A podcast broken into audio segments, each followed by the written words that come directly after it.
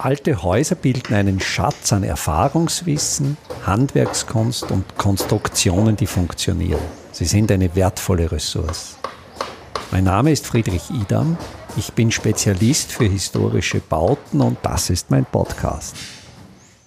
Gernot Mittersteiner ist Architekt, hat als Zimmermann handwerklich gearbeitet, führt das Architekturwerk in Wien-Hernals und hat in Berkeley in Kalifornien bei Christopher Alexander im Büro gearbeitet. Und das ist natürlich ein für mich sehr, sehr spannender Umstand. Ich habe mich mit dieser Mustersprache Christopher Alexanders schon auseinandergesetzt. Und es ist mir natürlich jetzt ein besonderes Vergnügen, einen Gesprächspartner bei mir zu haben, der Alexander persönlich kennt. Welche Chancen gäbe es oder gibt es? Es baut sich ja in, in Österreich ein, ein Netzwerk auf, das diese Mustersprache jetzt doch in, in die Breite tragen möchte. Gibt es Kontakte zu Architekturausbildungsstätten oder, oder welche Chancen gibt es,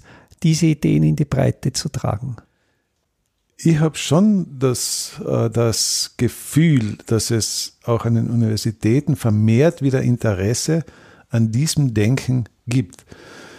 Die Architekturausbildung ist ja, schwebt ja zurzeit ein bisschen im leeren, es ist also im luftleeren Raum. Die Moderne ist vorbei. Ja, ich nenne es ja gar nicht mehr moderne, ich nenne es ja Bauhaushistorismus. Oder, oder, ja, gut, sie ist, 100, sie, sie ist sehr alt und ist eigentlich ein geschichtliches Phänomen, ja, okay. Na, aber die Architektur läuft ja auch in Gefahr. Die Architekten laufen ja in Gefahr, in diesem ganzen wirtschaftlichen System, wie das jetzt existiert, zu Fassadenbeschönern reduziert zu werden. Ja. Das ist einfach so. Da gibt es jetzt also die Bauträger und dann gibt es und wir, wir sind, wir laufen Gefahr, reduziert zu werden, also auf das reduziert zu werden. Auf der anderen Seite ist die Architektur so ein wunderbarer Beruf, weil er so viele unterschiedliche Wissenschaften vereinen muss. Ich sage immer, Architektur ist also keine eigene Wissenschaft, es ist eine komplementäre Wissenschaft, wo man einfach viel Naturwissenschaften, aber auch Geisteswissenschaften miteinander verbinden ja, kann. Ja.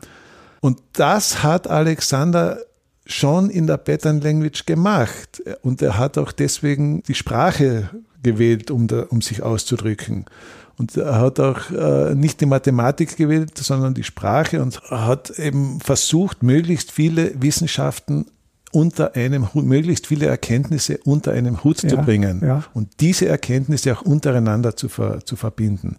Das ist eigentlich das Interessante, was Architektur, was Architektur eigentlich so einmalig unter allen Gebieten des Schaffens macht, weil man wirklich von der Philosophie bis zur Mathematik, bis zur Physik, bis zur Chemie, bis äh, zur Biologie eigentlich all das irgendwo in Raum umsetzen muss, dieses Und Wissen. Weil die benutzenden Menschen letztlich gezwungen sind, in Architektur zu leben. Natürlich. Ein Gemälde, eine Skulptur muss ich mir nicht ansehen. Ja. Eine Oper, ein Theaterstück, eine Ballettaufführung, da kann ich gehen, wenn es ja. mir nicht gefällt. Ja. Aber in die Architektur in die Stadt bin ich letztlich hineingezwungen. Und es ist ein wesentlich höheres Maß an Verantwortung der Gesellschaft gegenüber. Und jetzt kommen wir zu einem großen Problem, nämlich wir stehen jetzt vor einer, vor großen Umwälzungen, das kann man einfach sagen. Die Umwälzungen werden groß sein, ja, die da, ja, die, die man, ja. die, das, die, der Klimawandel mit sich bringt. Das werden einfach Umwälzungen sein.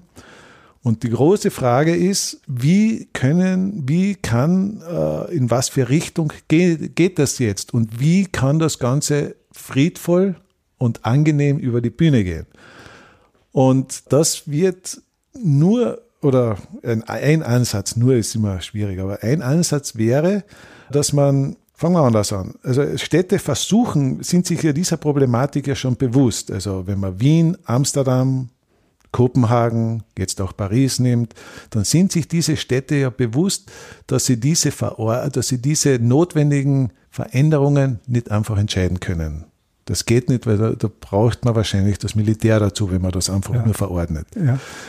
Die Frage ist, wie funktioniert das, dass man Leute für diese Aufgaben in diesen anderen Umwelten zu leben, einfach begeistert. Ja. Wie funktioniert das? Und das ist eine große Frage. Und die Pattern Language ist das sehr, die Patterns sind da sehr hilfreich. Also wir haben äh, über letztes Jahr Gastprofessor und habe mit zwölf Studenten eine Arbeit, die haben eine Arbeit gemacht, wo sie eigentlich Patterns entwickelt für die für den zukünftigen, wie, wie wollen Sie, wie wollen diese zwölf in Zukunft in der Stadt leben? Also gar nicht so, wie wollen die anderen leben, sondern ihr zwölf, wie wollt ihr leben in einer dichten Stadt? Und das war schon sehr interessant, weil die haben einfach 40 Patterns entwickelt, wie sie, wie sie leben wollen. Also wie das sozial sein soll, wie sie, wie, wie sie arbeiten wollen, wie der Verkehr da funktionieren soll. All diese Punkte haben sie behandelt und haben dann auch einen großen Entwurf gemeinsam gemacht, also zwölf Architekten gemeinsam einen Entwurf und nicht an Zwölf Entwürfe. nicht zwölf Entwürfe, sondern zwölf haben gemeinsam einen Entwurf. Das war für sie extrem schwierig, weil sie völlig anders von der Uni sozialisiert sind. Nicht? Das Ja, Wettbewerbsdenken. ja, genau. So dieses gemeinsame Denken, gemeinsam machen wir die Patterns, gemeinsam schauen wir, was der andere macht. Die ganzen Schnittpunkte und das die, von ihren Projekten, wie, wie passt das eine zum anderen und so. Und haben wir ein Riesenprojekt gemacht, ein unglaublich großes Projekt. Und da ist schon herausgekommen, dass dieses netzwerkartige Denken äh, hat bei der Hälfte ungefähr großen Anklang gefunden. Ja. Also wirklich so, dass endlich einmal, endlich können wir unsere Probleme und unsere Lösungsansätze in gemeinsam irgendwie abbilden. Das war ja, das ist es sonst, muss man die alle Probleme auf einmal, muss eine, eine Person lösen. Das ist ja sowieso unmöglich. Aber, Ja, aber, aber die, die Netztechnik oder, oder die Pattern Language Ja. hilft, weil jede und jeder ganz spezifische Punkte behandeln kann, Genau. die ihm oder ihr besonders gut liegen Genau. und trotzdem bleibt das Ganze Genau. vernetzt. Eine Person hat sich mit dem Zusammenleben der Kulturen in der Stadt beschäftigt. Ganz, ganz wichtig, nicht so in, in den Städten mit Zuzug und, und, und Wanderbewegungen. Es gibt einfach viele Kulturen. Wie können diese friedvoll zusammenleben? Was wäre wichtig, dass sie das machen?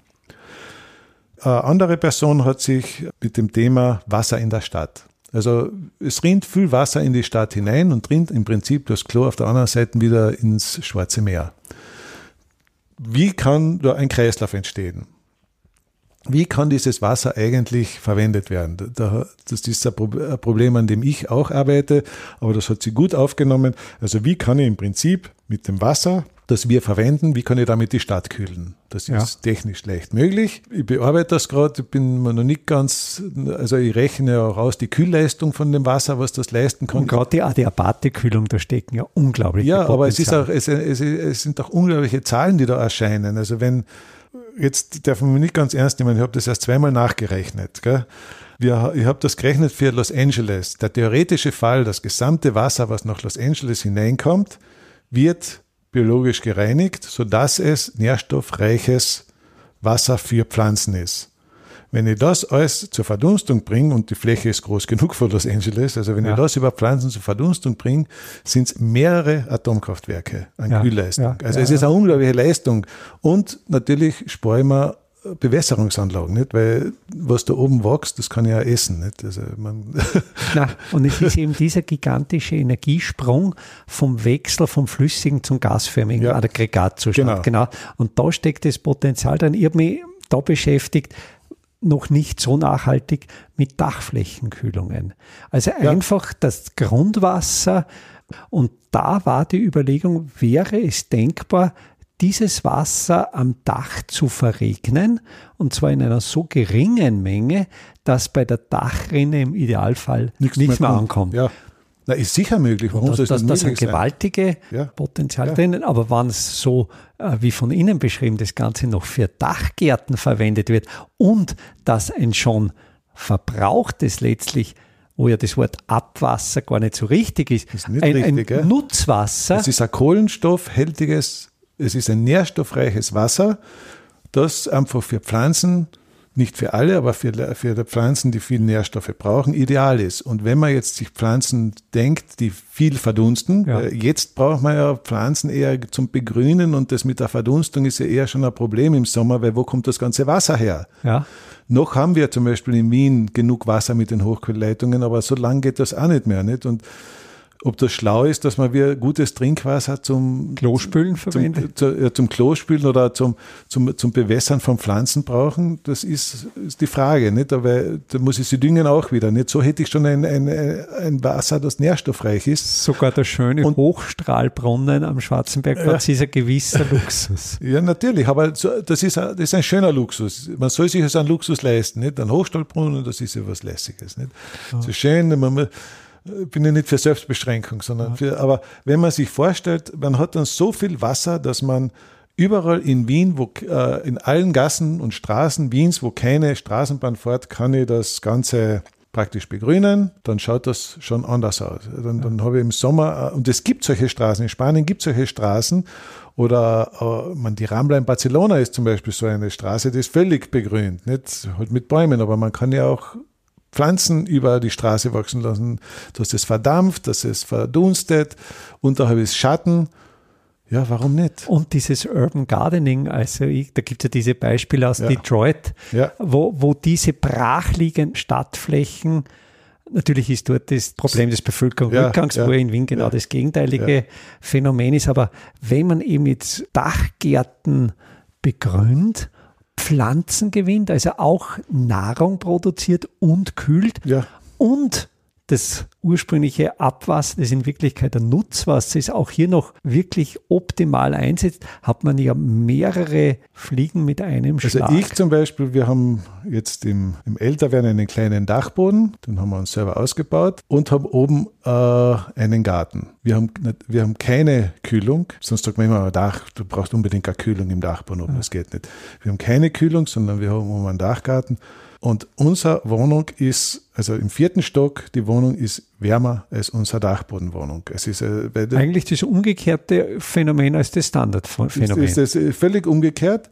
Einfach darum, weil bei uns oben das einfach das Dach nie, nie, sich nie aufheizt, weil es einfach, äh, weil es einfach intensiv begrünt ist. Ja. Das Problem ist, wir verbrauchen Trinkwasser.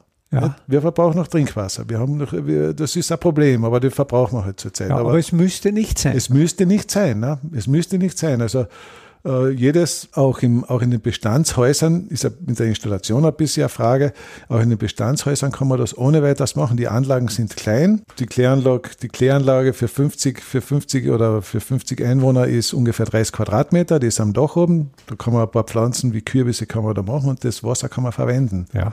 Und im Winter hat man die normale Kanalisation. Also es ist nichts, es, es ist nicht etwas, was, was wirklich viel Geld kostet. Aber wie gesagt, es, ich habe es noch nicht ganz, es, ich bin noch am Tüfteln daran, weil es hat natürlich, gibt es da schon auch Haken, nicht wie Medikamente im Abwasser. Es gibt da schon Haken. Zurzeit sind uns die Medikamente wurscht und wir liefern sie in die Donau.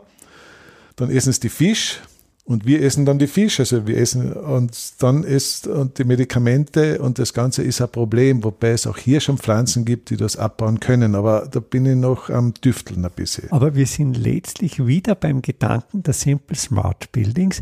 Wir Natürlich. brauchen keine komplizierte Elektronik, sondern wir brauchen ein hervorragendes botanisches Expertenwissen, ja. um Pflanzen zu identifizieren, welche das können, was wir brauchen. Und dann geht selbstregulierend. Und da bin ich wiederum beim Architekten als der komplementäre Wissenschaftler, der dieses Wissen von den Biologen nimmt und das in die Strukturen, in die gebaute Welt einpflanzt. Und das ist dann wiederum, dass zum Beispiel dieses Abwasser ein eigener Pattern ist, wie man das macht. Da gibt es sicher nicht nur eine Möglichkeit, aber ich, ich habe mich heute mal auf eine, ja, eine ja. im Kopf.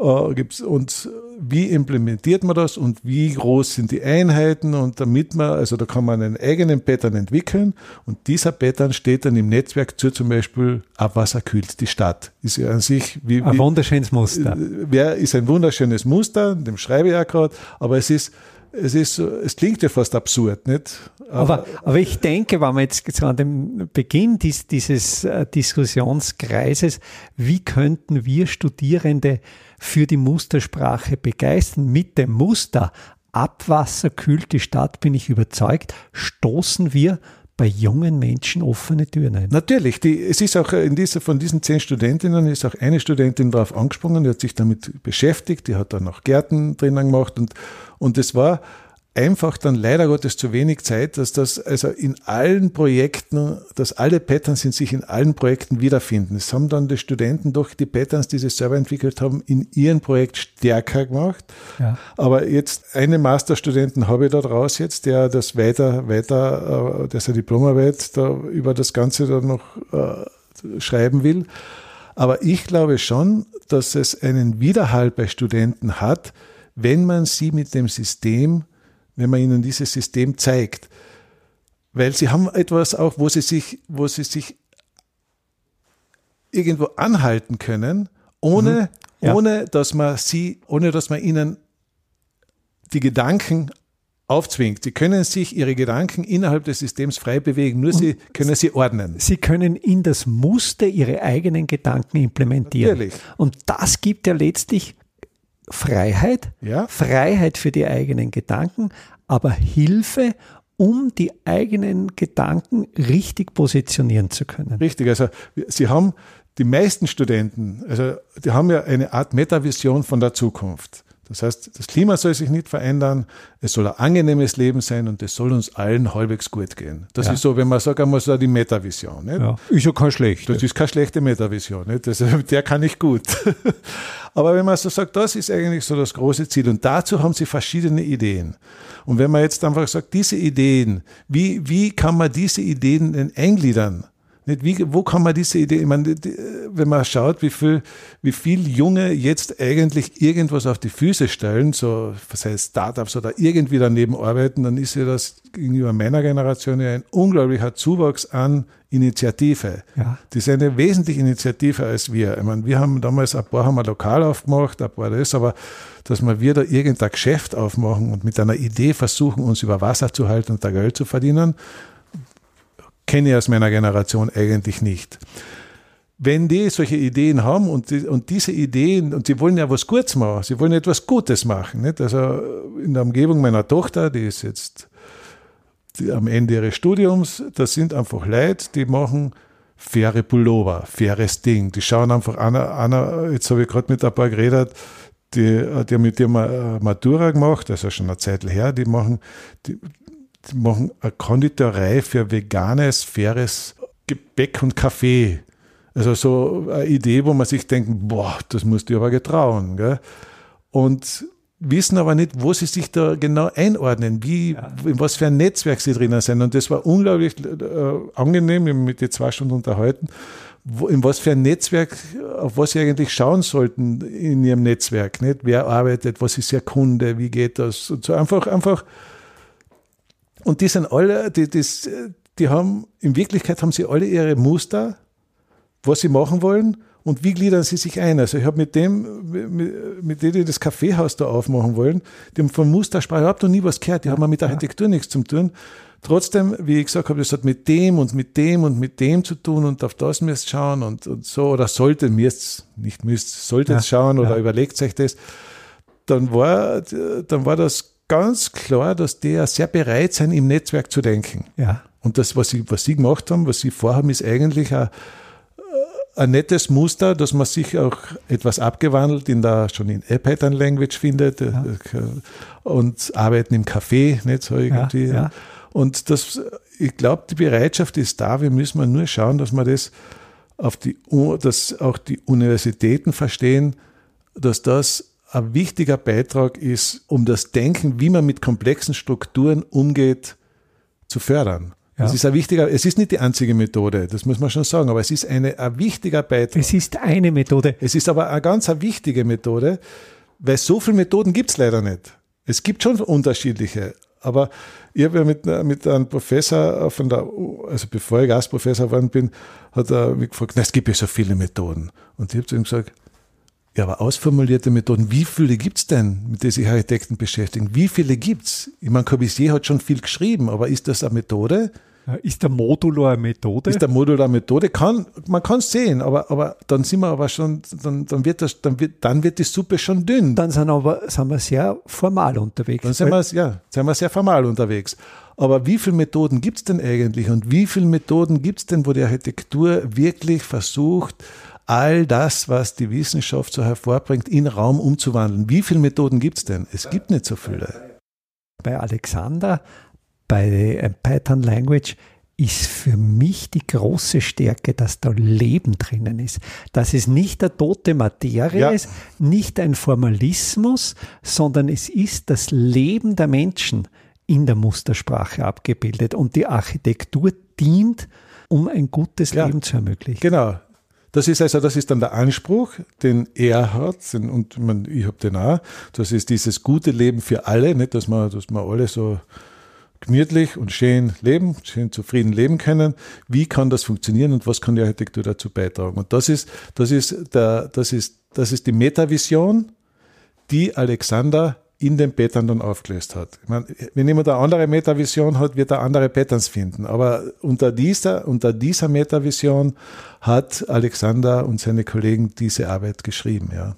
Ein Werkzeug, um die Ideen in die Breite zu tragen, ist für mich das, was wir gerade machen, der Podcast. Ich habe den Podcast eigentlich in der Corona-Zeit entdeckt, als ein letztlich sehr niederschwelliges Medium wo ich dann draufgekommen bin, ich unterrichte eben in einer HTL und unterrichte so 14- bis 18-Jährige und bin einfach draufgekommen, wie viele junge Menschen Podcasts hören. Mhm. Und für mich war einer der Augenöffner eine Schülerin, etwa 17 Jahre, war offenkundig auf der Suche nach einem Podcast über ökologisches Bauen, also genau ja, ja. diese Themenstellung, die die jungen Menschen interessiert und die hat mir voll Begeisterung äh, erzählt. Also, Herr Idam, ich habe auf, auf Spotify einen Podcast über ökologisches Bauen gesucht und habe Ihren Podcast gefunden. Ja. Ich konnte mir gar nicht vorstellen, dass ein alter Mann wie Sie einen Podcast produziert. Das erste ist schön, die zweite Aussage ist. Mich gerührt. Die zweite ja, ja. Aussage hat mich wirklich ja, gerührt. Und, und, ich denke natürlich auch, es ist für uns und wir sind alte Männer, aber alte Männer, die vielleicht doch was wissen und vielleicht nicht aber das ist natürlich immer das Selbstbild. Aber glaube ich, gar nicht so konservativ in unseren Denken und möglicherweise mit einem Erfahrungswissen, wo wir jungen Menschen Möglichkeiten zeigen könnten, wie es gehen könnte, wie es funktionieren könnte. Und wenn wir dann mehr oder weniger das Medium der Jungen suchen und ihnen über dieses Medium unser Erfahrungswissen. Das ist sicher ganz, ganz, also das ist sicher eine niederschwellige, ganz, ganz gute, also äh, man muss, also ich bin ja ganz äh, ihrer Meinung, dass man wirklich das nicht nur auf Ö1 bringt, sondern dass man die Medien nutzt, wo, wo, die, wo, sie, wo die Jugend unterwegs ja, ist. Ja. Es ist gar nicht so leicht, dem zu folgen, ja. was, was gerade ist, weil Facebook zum Beispiel ist out. Das ist, ist mittlerweile out. Ein Podcast ist in, Spotify ist in. Die Gefahr, dass dieses Medium auch bald wieder außer Mode geraten könnte, besteht.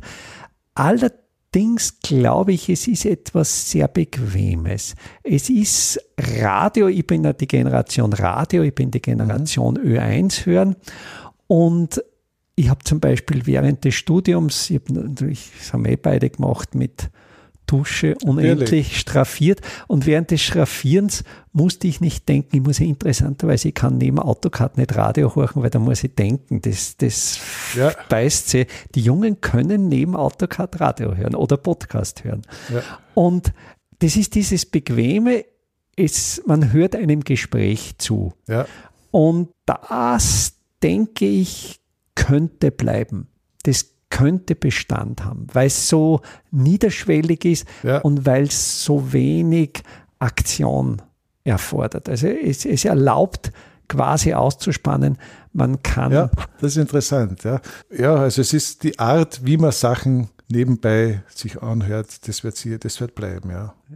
Ja. ja. Und dann hat natürlich der Podcast jetzt haben wir ja fast in einem Meta-Podcast, ja. in einem Podcast über Podcast, für mich natürlich äh, die Qualitäten des Links, dass ich Dinge wenn ich den dann schneide und dann setze ich natürlich immer äh, zu gerade äh, aktuellen, also jetzt in der Situation, so, so es mir möglich ist, ein Link ja. und die Hörerin, der Hörer kann dann über den Podcast direkt über den Link in eine tiefere Informationsebene okay, ja, gehen, ja. so es so er will, ja. So er will, ja. Und, und, und, so wird das Medium viel, viel freier als Radio. Das heißt, beim Podcast ist man letztlich Herr über das Hören. Man entscheidet, wann man Pause macht, man entscheidet, wenn man aussteigt. Ja, ja, Wenn es uninteressant ist, ist man weg.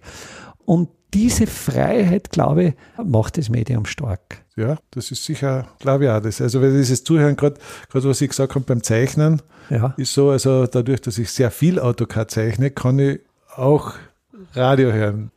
Wenn ich äh, Ausschreibungen mache, kann ich es nicht. Ja, ja, da muss man noch mehr denken. Ja, ja, aber äh, es könnte sein, vielleicht zeichne ich zu wenig AutoCAD, dass ich dann immer wieder über die Befehle nachdenken muss und es nicht äh, automatisiert ist. Das ist das ist ja völlig automatisiert und das ist also es ist wie Duschezeichnen, so ähnlich. Ja, ja. Ja, na, so weit bin ich bei AutoCAD. Ja, ja. Na, aber wir, wir zeichnen mal. Also wir, dadurch, dass wir alle Projekte auch selber zeichnen und ist, haben wir einfach, ist das alt, ist es wirklich kompletter Alltag. Also ja. AutoCAD ist Alltag.